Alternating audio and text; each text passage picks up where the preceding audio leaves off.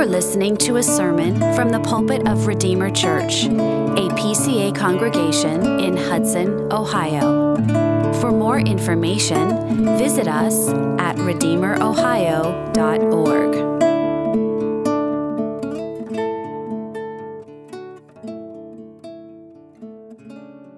Well, this evening we are continuing looking at the book of Leviticus. And so I invite you to turn to Leviticus chapter 16. Leviticus chapter 16, our second, uh, our second sermon in this great chapter on the Day of Atonement. This book as a whole, to reorient us, because it has been a few weeks, this book as a whole is all about approaching God and communing with God.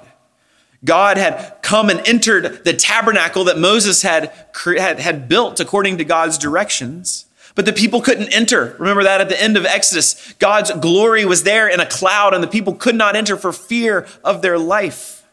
Our sin has created this chasm between us and God. We cannot approach Him. But God has provided means that we can come and dwell with Him. And we saw last time, chapter 16 of Leviticus is the, the literary center of Leviticus. Indeed, it's the literary center of the first five books of the Bible, Leviticus being the middle book of these first five. And this is the, the middle subject in this wonderful book. And so there's a central uh, importance here to this chapter. Indeed, it is the high holy day for Israel, this great celebration of God's atonement of his people. Let's now turn to God's word and hear the reading of God's word. Last time we read the first half of the chapter, and this evening we will read Leviticus 16, beginning in verse 20 through the end of the chapter. So hear now the word of the, of the Lord from Leviticus chapter 16, beginning in verse 20. And when the priest has made an end of atoning for the holy place and the tent of meeting and the altar, he shall present the live goat. And Aaron shall lay both his hands on the head of the live goat and confess over it all the iniquities of the people of Israel and all their transgressions, all their sins. And he shall put them on the head of the goat and send it away into the wilderness by the hand of a man who is in readiness. The goat shall bear all their iniquities on itself to a remote area, and he shall let the goat go free in the wilderness. Then Aaron shall come into the tent of meeting and shall take off the linen garments that he put on when he went into the holy place and shall leave them there. And he shall bathe his body in water in a holy place and put on his garments and come out and offer his burnt offering and the burnt offering of the people and make atonement for himself and for the people. And the fat of the sin offering he shall burn on the altar. And he who lets the goat go to Azazel shall wash his clothes and bathe his body in water. And afterward he may come into the camp and the bull for the sin offering, and the goat for the sin offering, whose blood was brought in to make atonement in the holy place, shall be carried outside the camp. Their skin and their flesh and their dung shall be burned up with fire. And he who burns them shall wash his clothes and bathe his body in water, and afterwards he may come into the camp. And it shall be a statute to you forever that, that in the seventh month, on the tenth day of the month, you shall afflict yourselves and shall do no work, either the native or the stranger who sojourns among you. For on this day shall atonement be made for you to cleanse you.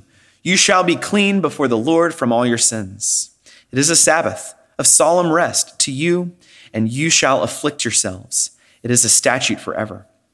And the priest who is anointed and consecrated as priest in his father's place shall make atonement wearing the holy linen garments. He shall make atonement for the holy sanctuary, and he shall make atonement for the tent of meeting and for the altar, and he shall make atonement for the priests and for all the people of the assembly. And this shall be a statute forever for you, that atonement may be made for the people of Israel once in the year because of all their sins. And Aaron did as the Lord commanded Moses. The grass withers and the flower fades, but the word of our God will stand forever. Amen. Well, as we said moments ago, this day of atonement was the high holy day for the Old Testament people. Under the law, this was to be an annual celebration, and it was the pinnacle of the demonstration of God's grace for his people providing this substitutionary atonement, an atonement, a sacrifice on behalf of the people. This serves as the culmination of all that has come before in the book. All the sacrifices from, from the beginning of the book we see echoed here. We see it coming to its high point. We saw the blood of these sacrifices was sprinkled in various parts of the tabernacle and later the temple to cleanse it because the sin of the people of Israel was encroaching upon God's dwelling place, as it were. And so this purging needed to happen annually of, of the place, of the, of the physical location where God symbolically dwelled with his people. And of course, the people themselves needed to be forgiven. Their sin needed to be atoned for. And so today we're focusing on these two goats. What's happening with these two goats? And the one that's, that's new that we haven't spoken of before is this one that's commonly called the scapegoat. So we'll consider these things today and we'll see using some theological words that we'll unpack. A sinner is justified by propitiation and expiation. So, some big words that we'll look through, but first we'll consider a, a sinner being justified. And our second point is propitiation, and third is expiation. So, these will be our points this evening as we go through. So, first, let's consider the setting for this a sinner being justified. This truth is being conveyed through this ceremony. And this, this ceremony is telling us something that is true about every single person. Because we were all born in sin, that we are sinners. Sin is essentially rebellion against God. It's a failure to love Him and to obey Him. And I trust you were at Adult Sunday School this morning and you know all about that. But we violate His commandments either by affirmatively violating a commandment, a sin of commission to commit a sin. We also violate God's law by omission, by not fulfilling an obligation that is ours, by not adequately loving our neighbor. So sin is in the form of commission and omission. And this book is, is, is, set up to help us answer the question how can these sinful people, these rebellious people who've sinned so greatly, how can they still dwell with God? How can we enter the tabernacle to dwell in the midst of God's glory cloud of his presence? And theologically, we call this a sinner being able to enter God's presence. We call this justification. To be justified, to be declared righteous so that we can commune with God. And the Day of Atonement is the culmination of this idea in Leviticus, showing us how you may be justified to enter God's presence. This is the exclamation point of all that's come so far in the first half of this book. God provides a sacrifice, and through the death of another, he justifies his people. He can commune with them. And the sacrifices bear this out over and over. And we see words like atonement that have been used throughout this book, and particularly in this chapter, particularly in the last paragraph that we read. Atonement is being used over and over and over. God and man now living at one. That's literally where the English etymo- etymology comes from. At oneness. Atonement. God and man being able to dwell together. Words like forgiven, words like cleansed throughout this book show us this reality of being justified, coming into God's presence as formerly counted as sinful people. We'll come to this more, but the ceremony that we're looking at is two goats, a ceremony of these two goats. And we saw last time when we read back in verse 5 I'll read it. And he, the priest, shall take from the congregation of the people of Israel two male goats for a sin offering. So these goats come from the congregation for a sin offering. I think it's interesting that they come from the people. This is not just a deliverance from on high, but these goats, without blemish, came from among the people themselves to atone for them. And it's considered a single sacrifice, even though each goat is going to have its own rite done to it. It's considered a single sacrifice. It's interesting. It says for a sin offering. Or as we've talked about several times, maybe better to call this a purification offering. So a single sacrifice with these two goats. Each goat kind of is painting half of this whole picture of what it means to be purified, to be justified before God. And then we would we read in verse 7 and 8 last time that the priests were ordered to cast lots, to randomly select one of these, or to randomly select these goats to have separate ends. I think this also further emphasizes the, the solitary nature of the sacrifice. It's not people making the decision. This is God making the decision which goat is going to exemplify each part of the rite. One goat is for the Lord, we read in verse 10, and the other is to be sent away into the wilderness to Azazel. So we'll look at these two goats and what they represent, what they mean for us. God is depicting for us grace through these goats, through these two animals. The people aren't good enough to come into God's presence. They have no hope but God. This is all of God. God provides this way of entering communion with Him. He provides this way. He provides the sacrifice and he justifies them by his grace. So let's first look at the goat that is set apart for the Lord. And this is propitiation. This goat set apart for the Lord. It was offered as a traditional purification offering. There's nothing new here in the directions that God gave Moses and Aaron. It was to be a traditional purification offering. But this purification offering, it describes vis- uh, in, in a visual way the idea, the theological idea of propitiation. Michael Horton says this propitiation refers to the necessity that God's justice be satisfied. Because God is holy and righteous, he cannot overlook transgression. So propitiation is the fact that God is just. There has been a sin that has occurred, and God's justice requires some kind of punishment for this sin. Not just some kind of, it requires an exact punishment for this sin, a particular punishment for sin. God is holy and righteous. It's not like he's angry or bloodthirsty or looking for someone to get in revenge. No, this is because he is so holy. Any sin is an offense to him. And so propitiation shows us God is holy and his justice must be satisfied. We sing a song often in Christ alone, and it very concisely states the doctrine of propitiation for us. This is verse 2 In Christ alone, who took on flesh, fullness of God and helpless babe, this gift of love and righteousness scorned by the ones he came to save. And here it is till on that cross as Jesus died, the wrath of God was satisfied. For every sin on him was laid. Here in the death of Christ I live. That's the key phrase the wrath of God being satisfied, the righteous indignation of the Creator being satisfied. Now, that is normally satisfied through judgment of the offender, right? And that is why we believe Scripture teaches the doctrine of hell and just and judgment. Because the right consequence for our sin is eternal judgment in hell. But God is providing another way that sin would be propitiated, that God's wrath would be satisfied. And here we see the goat, the goat that was put up for this purification offering to purify the congregation of Israel. And he has also used to, to purify the, the physical location of the tabernacle and the Holy of Holies. But it shows us that God cannot simply overlook sin. His righteousness demands that there is justice. And so the goat that was the lot fell upon him for the Lord, he was to be slain.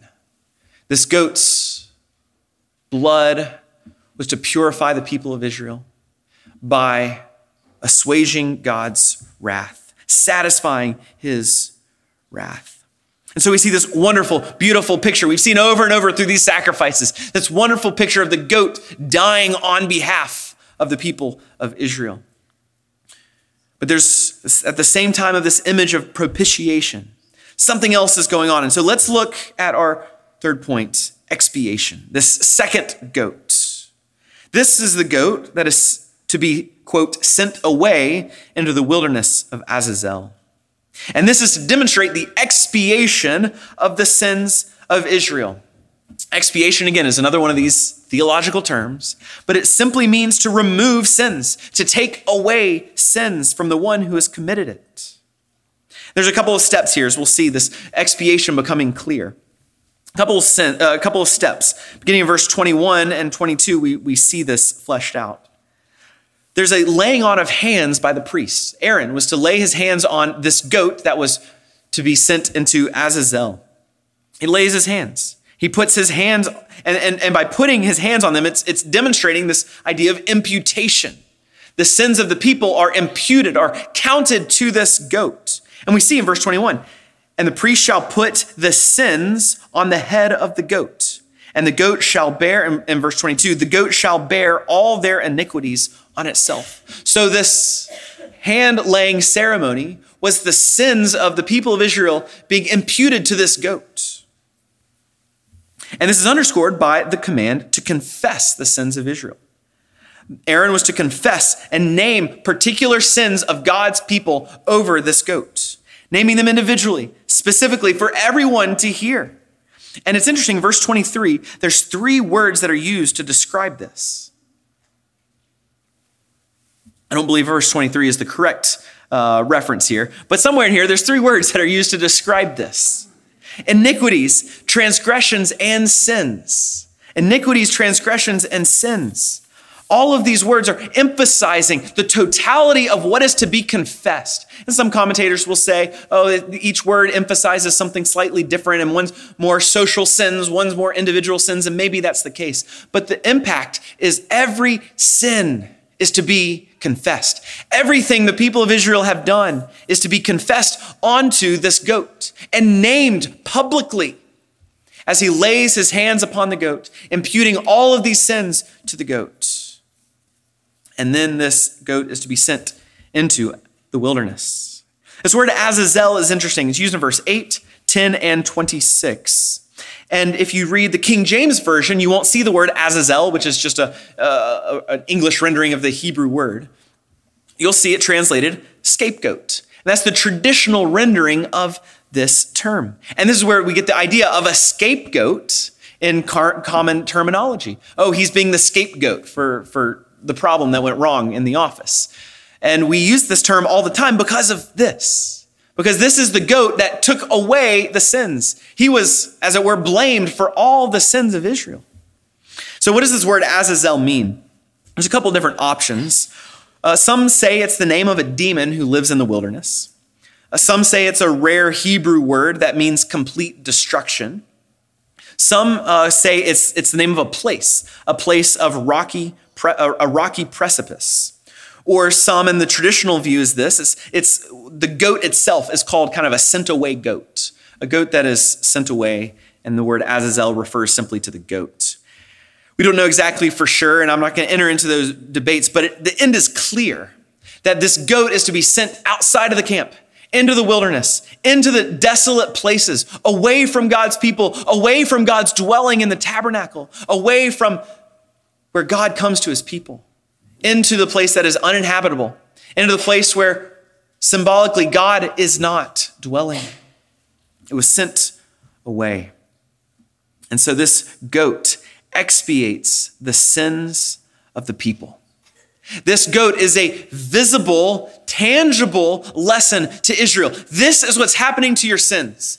The priest, the one who's appointed for this task, the priest is taking this goat, who bears all of your sins, taking it outside of the camp. Or as we sang Psalm 103, which you may know, as far as the east is from the west, he's sending it outside of the camp, sending it far away. And you and these sins are completely, utterly, radically taken away from the people of God.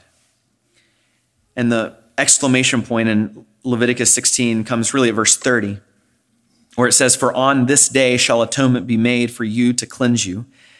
You shall be clean before the Lord from all your sins. What a wonderful thing to have this visible ceremony up there where you see the one goat who dies, satisfying God's wrath, and this other goat is sent away into the wilderness. Your sins are atoned for. Your sins are taken away. You no longer bear the responsibility for your own sins because they've been imputed to this goat. What a wonderful, tactile reminder of God's grace year after year for God's people. Your sin is paid for. Your sin is removed. And of course, it wasn't just in the act of doing this, as we said over and over. It's not simply in the act of going through the motions that people were cleansed of their sins, that people were forgiven, that people were justified. How were they justified? Justified by looking to God's promises, looking to the one who would come and be the ultimate fulfillment of this, of trusting in God, looking to Him in faith. And so all of this was to grow the faith of the Israelites. To say, look, in God's appointed sacrifice, these goats aren't really forgiving anybody's sins. They can't really take away anybody's sins, but they demonstrate for you the one who will, the one who can, the God who rescues his people, the God who justifies and brings his people into communion with him. As we saw last, as, I mentioned last time, one commentator says, that the Day of Atonement is the Old Testament Good Friday. The Good Friday of Jesus Christ dying on the cross is the ultimate fulfillment of this Day of Atonement, is it not? This is pointing us to the one who he himself bore our sins in his body on the tree. Our sins were removed from us and placed upon that man on the cross. They were expiated from us. Our sins are no longer on our shoulders because of Jesus Christ. Isn't that what we read earlier? In 2 Corinthians 5 21, for our sake, the Father made Jesus Christ to be sin who knew no sin. And more specifically, to be our sin who knew no sin, that in him we might become the righteousness of God. It is Jesus Christ who in the Old Testament, it took two goats to demonstrate the full picture. In the one man, Jesus Christ, we see both of these realities of propitiation and expiation come clearly into focus as he hangs on the cross for us. There on the cross as Jesus died. The wrath of God is satisfied. For every sin of you and me on him was laid. It's no longer on your shoulders. It's on the man who died at Calvary. The greater goat, the greater lamb, the greater offering, Jesus Christ. I think it's interesting what the people of Israel are called to do on this day. We read it verse 29 and later it says it twice. The people of Israel are called to afflict themselves. This isn't some weird ceremony they're supposed to do. It simply means to fast. They're to fast. They're to contemplate their sins. They're to repent. They're to remember their, their, their humble state before God. Cultivate humility. To know their state as sinners and their need of a Savior. And so God uses this moment. He says, afflict yourself, fast. Prepare yourself for what you're about to see because you can't just receive this ceremony, receive my, my grace flippantly. But prepare, be ready. Receive and rest upon Jesus Christ alone as he is offered in the gospel. And you can only do that by knowing you are a sinner. By knowing what happened to that goat is what should happen to me. I should be on the altar, paying the penalty for my sins. I should be sent outside of the camp to the place of utter desolation, the place that symbolically depicts evil and not the presence of God, that's where I should be. I know my sin, but I know a greater Savior. What, how astounding it is that these deep, these rich realities of salvation, of justification, are displayed in these images of goats of all things. But God, for years after years and years and years, was depicting to Israel, my grace for you is sufficient. My sacri- I will provide a sacrifice for you. You are justified in my presence, not because of what you've done, but because of my grace. And we see that most clearly now in Jesus Christ. That we are justified through his work of a substitutionary sacrifice, a sacrifice on our behalf. We see both propitiation God's demands of justice are satisfied on that cross, where the eternal Son of God who took on human flesh died in our stead. We also see expiation. Our sins are removed as far as the east is from the west, placed upon Christ, where they are paid for. How can we not rejoice in that? How can, not, not, how can this not lead us to, to leaping and praising our great God? How can this not propel us, as it ought to, to love and good works? To love our neighbor. Now we can go into a week with our callings of caring for our families, of, of going to the job site, whatever it is. You are justified before God, and now you're free to love your neighbor. Not to earn anything, but because you've been shown a greater love. What a joy. The day of atonement. You are justified. You stand righteous before God because of the work of Christ. Let us rejoice in him all the more, day by day, reflecting on these mercies. And let us turn to love our neighbors as ourselves. Amen. Let's look to the Lord in prayer. Lord, this is astounding that you would send such a sacrifice for us. That your Son would bear the weight of our sin on his shoulders. And now that we can commune with you, we praise you, Lord. There are not words to express the joy and gratitude that is in our hearts for our Savior, Jesus Christ. So, Lord, receive our lives as an offering to you. Every moment of every day, may your Spirit equip us to do what is right and pleasing in your sight. Father, we love you and we are thankful for all that you have done for us in Jesus Christ. In his great name we pray. Amen. Thank you for listening. For more information or to connect with us, visit us at redeemerohio.org.